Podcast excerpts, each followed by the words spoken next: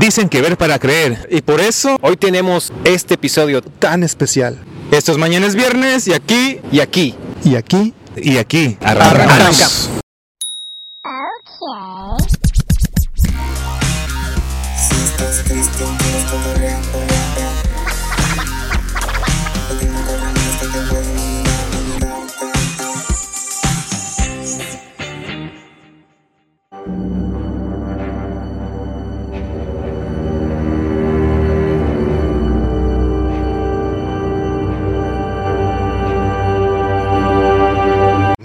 Días, tardes, noches, sobre todo noches el día de hoy. Bienvenidos a un episodio muy especial, como ya lo habíamos presentado.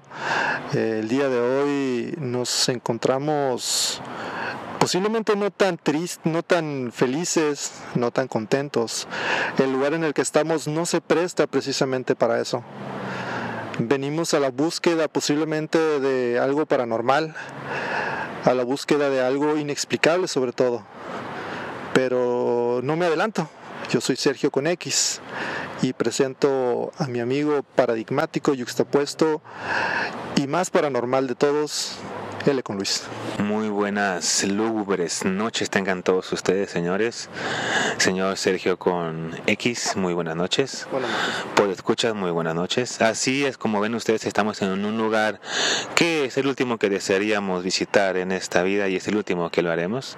El último hogar, ¿no? El último hogar, así es, la última morada. El último paso. El último paso, el túnel hacia la luz. El túnel hacia Don F, que está a mi izquierda. Así es, hoy sí, muy buenas noches. Muchos dirán, ¿por qué un cementerio? ¿Por qué este lugar? Porque tal vez estas fechas se prestan y estamos en un tema que a todo mundo nos causa algo paranormal, o en cierto sentido hemos visto o hemos presenciado algún ente que no es de este mundo. Pero pues vamos a comprobarlo el día de hoy. Estamos aquí en el panteón de nuestra ciudad, como lo podrán apreciar. Muchos dirán, ¿por qué un panteón? Porque este es el panteón. ¿Por qué no? Porque este es el panteón que tiene y cuenta la leyenda urbana seres espectrales. Señor Guerrero Zeta, ¿cómo estás? Bienvenido a esta velada romántica escalofriante. Sí, la verdad es que muchas gracias por un episodio más a todos. Este es el escuadrón completo en una misión, y la misión del día de hoy es un poco imposible, creo. Y tal vez alguna vez estaremos aquí, pero por lo pronto ese es el top 5. Ah, no es cierto. Y hoy se respira el miedo. La mano peluda. Chinga. Como que ha podrido, güey. Sí. ¿Qué dijiste? Que yo vuelo como a podrido, güey. Es bueno bañarse. Sí. Señor, hay que limpiarse más. Una cosa es, me da el aroma de algo en estado de descomposición, y otra cosa es decir que uno huele en estado de descomposición.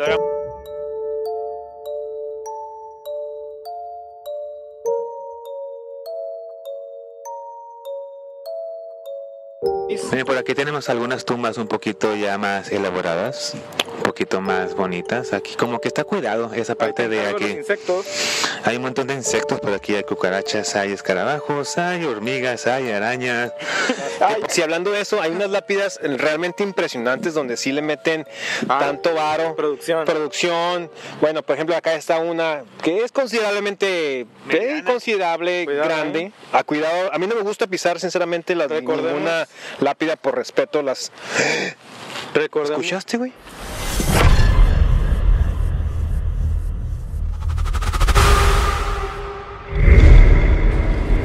Apreciable público, Sergio con X se nos acaba de perder. Sí, ya. ¿A este? Oh, ¿dónde estabas? No les puedo decir, realmente me perdí. Y yo quiero ver. Mira, podemos ver aquí una tumba, el cual tenía alguna figura posiblemente de algún santo, el cual pues ya ha sido vandalizado. Desconocemos el porqué, pero presenta especial saña en la parte, pues ya no tiene cabeza, ¿no? Esta escultura. Pues quisiera aprovechar este momento para, mientras seguimos explorando, platicarles una historia. Y no sé si ustedes al mismo tiempo tuvieran a bien platicarnos algo que conozcan paranormal. ¿Qué pasó, L con esto? Digo, sí. y Don F. Creí ver algo, pero no. ¿Todo bien? ¿Qué era?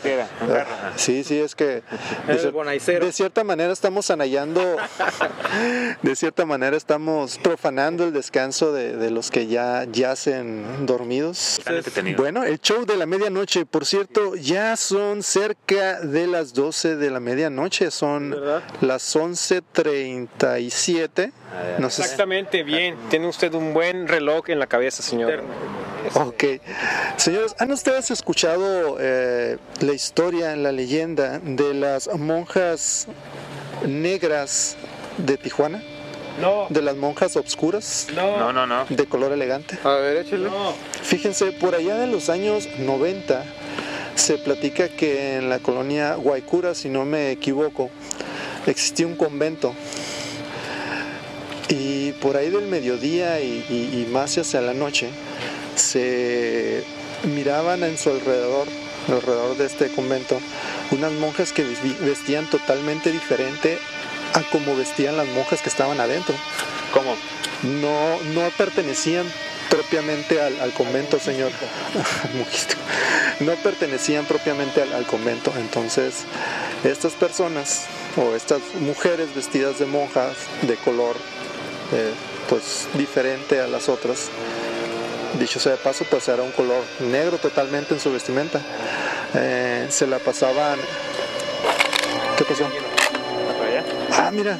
No, al parecer L con Luis acaba de ver algo digno de interrumpir mi historia. Vamos a ver. Nos estamos adentrando un poquito más en este panteón. Aquí donde las arañas hacen su nido. Exactamente, ya todo comienza a ser un poquito más elaborado, ¿eh? Aquí ya hay tumbas que tienen reja, supongo que para que no haya más vandalismo. En la casa. De hecho, tienen rejas más chingonas que en mi casa. Wow, ¿Quién habrá fallecido? Como para... No entiendes por qué el sentido de rejarlos. ¿Se van a robar el cadáver o algo así? Pues como te podrás dar cuenta, hay muchas que están vandalizadas, güey, están rotas. Entonces, de cierta manera, proteger. Y, bueno, para terminar mi relato, es un lugar donde afuera de este convento había unas monjas que no pertenecían precisamente a la orden, simplemente eran mujeres que estaban vestidas de negro, que se asemejaba a su vestimenta al de las monjas. Pero ellas, sí, güey, ¿no? Y a la gente y a los niños en especial, güey, se las pasaban diciéndoles injurias, güey, caras, les hacían gritos, les hacían ademanes muy feos, güey. Y precisamente, ¿qué fue eso? A la madre. Le con ese un pedo. Sonó muy de ultratumba. De que no, vaya, simplemente, y la gente de Tijuana no me dejará mentir, hubo bastante desaparición de niños en el mismo tiempo. Se presume que fueron estas mujeres, güey, porque sí eran mucho de perseguir y de corretear niños que estuvieran solos, güey. Entonces, niños desaparecían y los encontraban ahogados o muertos, simplemente. Entonces se le atañe todo esto a ellos. Se le atañe a ellos todo este tipo de desapariciones. Y dicen que hubo quienes las siguieron hasta donde tenían ellas su lugar de descanso. Y pues sí tenían digamos, una especie de altar a todo lo oscuro y todo lo negro que se puedan imaginar, ¿no? La salida. Ya sé. Que ya no hay salida aquí, güey. Una vez que entras no te puedes escapar, güey. Sí, cuenta la leyenda urbana, güey, que si te pierdes por aquí, güey, vas a encontrar un laberinto, güey. ¿Dónde están esos entes que me prometiste? Que en los mausoleos, por ejemplo, que son los que están grandes. Ajá. Ahí hay muchas energías. Acá tenemos uno que está abandonado, estaría interesante ir a visitarlo. Okay. En una ocasión que estábamos en mi domicilio, y de repente salió desde mi cuarto. ¿Salió qué? Dos entidades, no sé por qué motivo. No, fue curioso, le platico. Era como que no nos alcanzamos a ver, estábamos mi sobrino y yo. Uh-huh. Y pasaron nada más, como que estaban peleando entre sí. Ah, cabrón. Porque se escuchó un relajo en mi cuarto, como si movieran cosas y tumbaran cosas. Realmente no se movió nada, pero se escuchó eso y bajaron y vimos como si fuera el depredador cuando está como que invisible, okay, como ajá, así acá salieron de como que salieron de la casa acá y acá medio extraño, supongo que era algo de las cosas de la casa que estaba corriendo a otra cosa, quién sabe. Porque todos tenemos protecciones en nuestras casas, pero no sabemos algunos. Tenemos ángeles del agua, les dicen, otros le dicen santos, otros le dicen muertos, otros le dicen sus demonios, otros le dicen así. Pero todos tenemos a alguien que nos cuida. ¿Mande? ¿Se te ha subido el muerto? Sí, ¿a ustedes? Pues según la ciencia, esa madre es como que te ibas a despertar y parte de ti no se despertó. Tu cerebro se despierte, pero tu cuerpo sigue dormido. Exactamente. Y sí, alguna vez, yo creo que bien pocas veces, yo creo que una o dos en toda mi, ¿sí?, en toda mi historia. Al principio te da miedo, ya luego como que dices, bueno, pues ya bueno, sé que ya le agarras el sentido de la vida. Hay otra ¿cómo se dice cuando es? Hipótesis, hay otra hipótesis que dice que son viajes astrales donde tu alma se separa de tu cuerpo y tú puedes hacer muchas cosas, pero y ponen un hilo de plata alrededor de tu cuerpo porque otro ente o otra persona o alma puede robar tu cuerpo y el hilo de plata se supone es una protección, entonces tú puedes andar vagando por muchas partes del mundo, incluso transportarte a otras partes y tu cuerpo sigue ahí dormido, ¿no? Oiga, joyería consigo el hilo de plata. La verdad está bien difícil y es caro, güey. No tengo idea de dónde, pero si la gente lo hace, me imagino que debe saber, ¿no? O sea, tú no lo hiciste lo del hilo de plata. No, te digo, al final de cuentas, simplemente recuerdas, mi cerebro está despierto, pero mi cuerpo sí. Analogía. ¿Qué dijiste? No tengo dinero, poséeme, maldita sea. Una vez que ya ves que entre cuando te quieres despertar y que no puedes, sí, a veces cuando dejas de luchar, una vez yo dejé de luchar y me fui a un lugar oscuro, güey. ¿Neta? ¿Estabas dormido, pendejo? No. Estuvo raro porque era como si estuviera cayendo, volando, y dije, nene, tengo que regresarme. Y ya como que hice la lucha y ya me desperté, pero pude decir algo de lo que dice ahí el señor Don F, que tal vez estaba tardando un poco en regresar. A la madre. Y yo en otra ocasión vi una sombra que venía hacia mí, acá bien raro, una sombra en la oscuridad.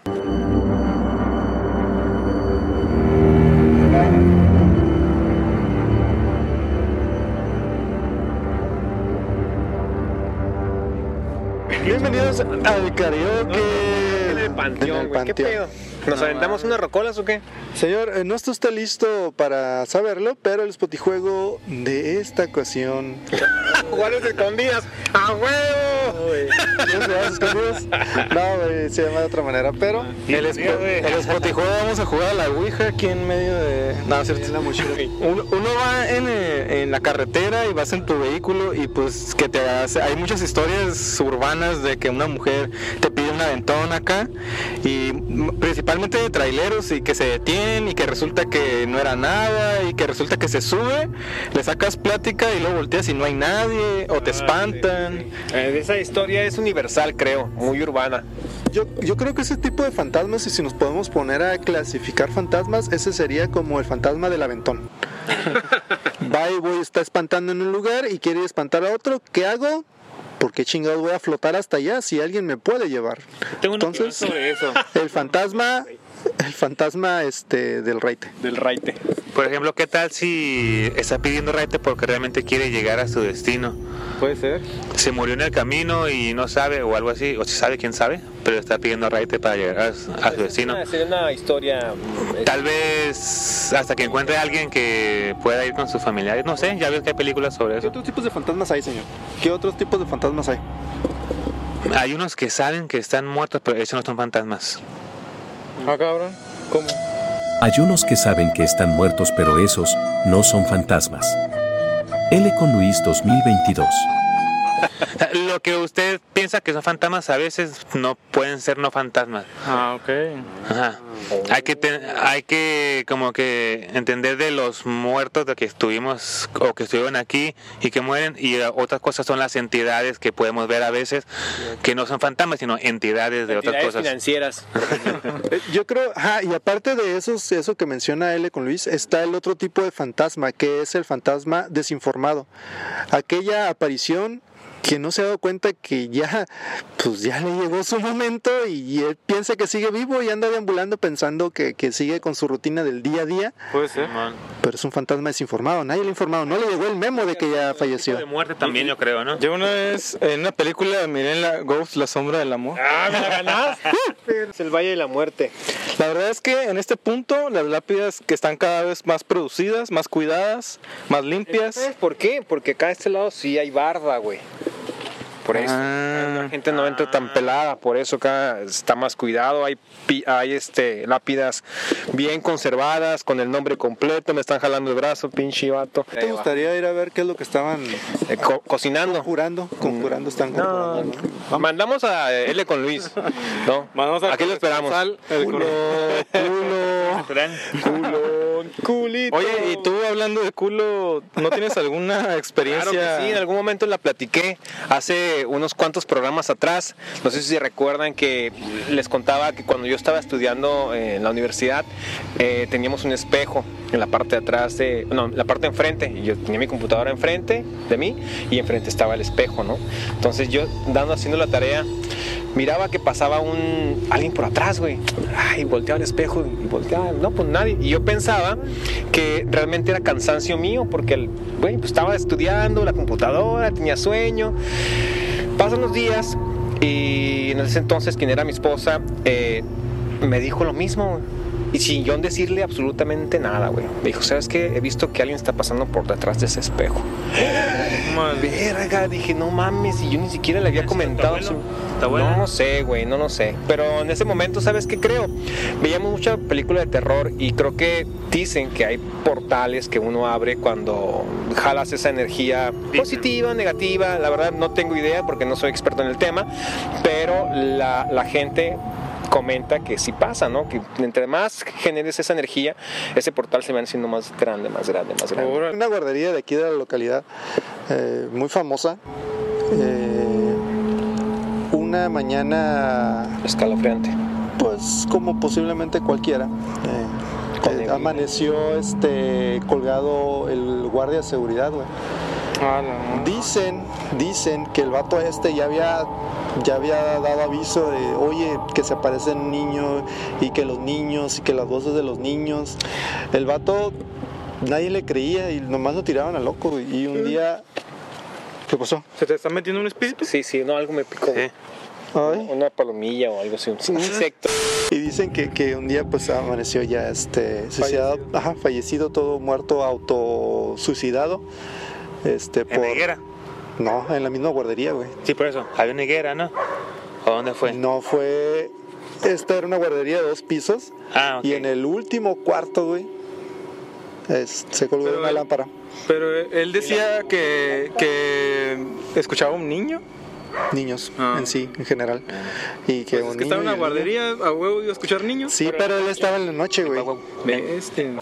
Y pues dado por concluido este pequeño recorrido, dicho sea de paso, no encontramos absolutamente nada más que un bonche de cucarachas, unos cuantos jumiles y unos 4 alicatas y unos calzones allá arriba, víboras prietas, exactamente, y 2 vagabundos.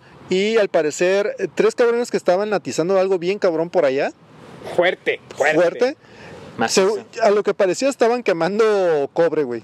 Estaban pelando cable con lumbre, güey, para sacar el cobre. Pero lo más paranormal que encontramos realmente, pues los fantasmitas no nos buscan. Entonces a lo que vamos a proceder es al siguiente espotijuego del miedo. Del miedo, exactamente. Espotijuegos del Hambre presenta Encuentra al Tocayo.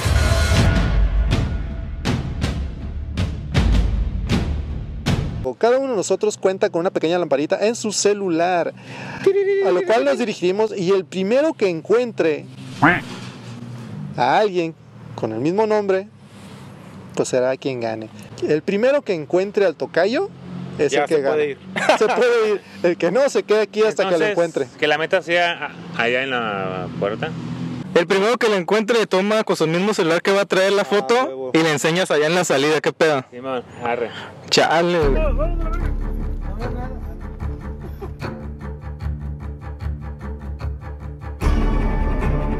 Nuestros cuatro guerreros de la mesa cuadrada sin esquinas se vieron en una carrera por el honor donde tardaron horas. ¡Ya gané! Bueno, al parecer Sergio con X fue el primero en encontrar su tocayo. Después fue L con Luis. Todo apunta a que los garzopetos del Guerrero Z y Don F quedaron más que eliminados, ahora tendrán que chupar una momia XD. Parece que se les acabó el tiempo, regresamos los micrófonos.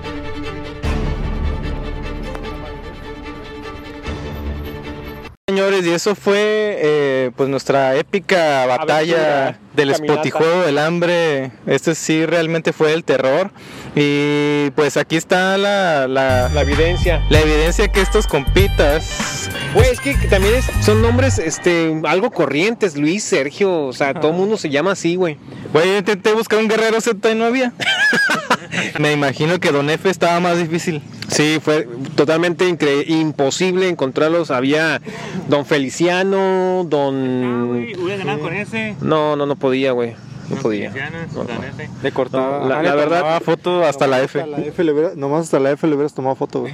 No, sinceramente me da mucho gusto que haya pocos con mi nombre. Eso quiere decir que la gente que se llama Iván, pues no hay tantos y... Me da gusto, Iván, sigan viviendo todos. Pues te damos las gracias a ti que nos estás viendo. Muchas gracias por haber sido parte de este pequeño o gran recorrido. Ahí viene la policía, güey, nos va a sacar.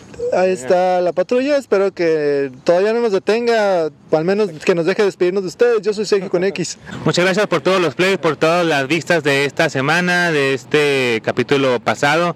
Rompimos la barrera de los 2000 en unos cuantos días, unos 3, como en 3 días más o menos. Gracias, gente bonita, por habernos acompañado en esta épica y pequeña caminata nocturna donde lamentablemente no encontramos nada. Nos divertimos buscando unos cuantos nombres y viendo alguna que otra tumba. Así es, señores, muchas gracias por sintonizarnos una vez más. Y como dice bien Don F, esto fue más que nada para entretener. Obviamente todos los nombres y datos serán censurados, como ya lo pudieron apreciar en el episodio. Señores de las plataformas de podcast, muchas gracias por estar en esta bella narración. Espero que lo puedan ver en YouTube próximamente y recuerden... Que mañana es viernes.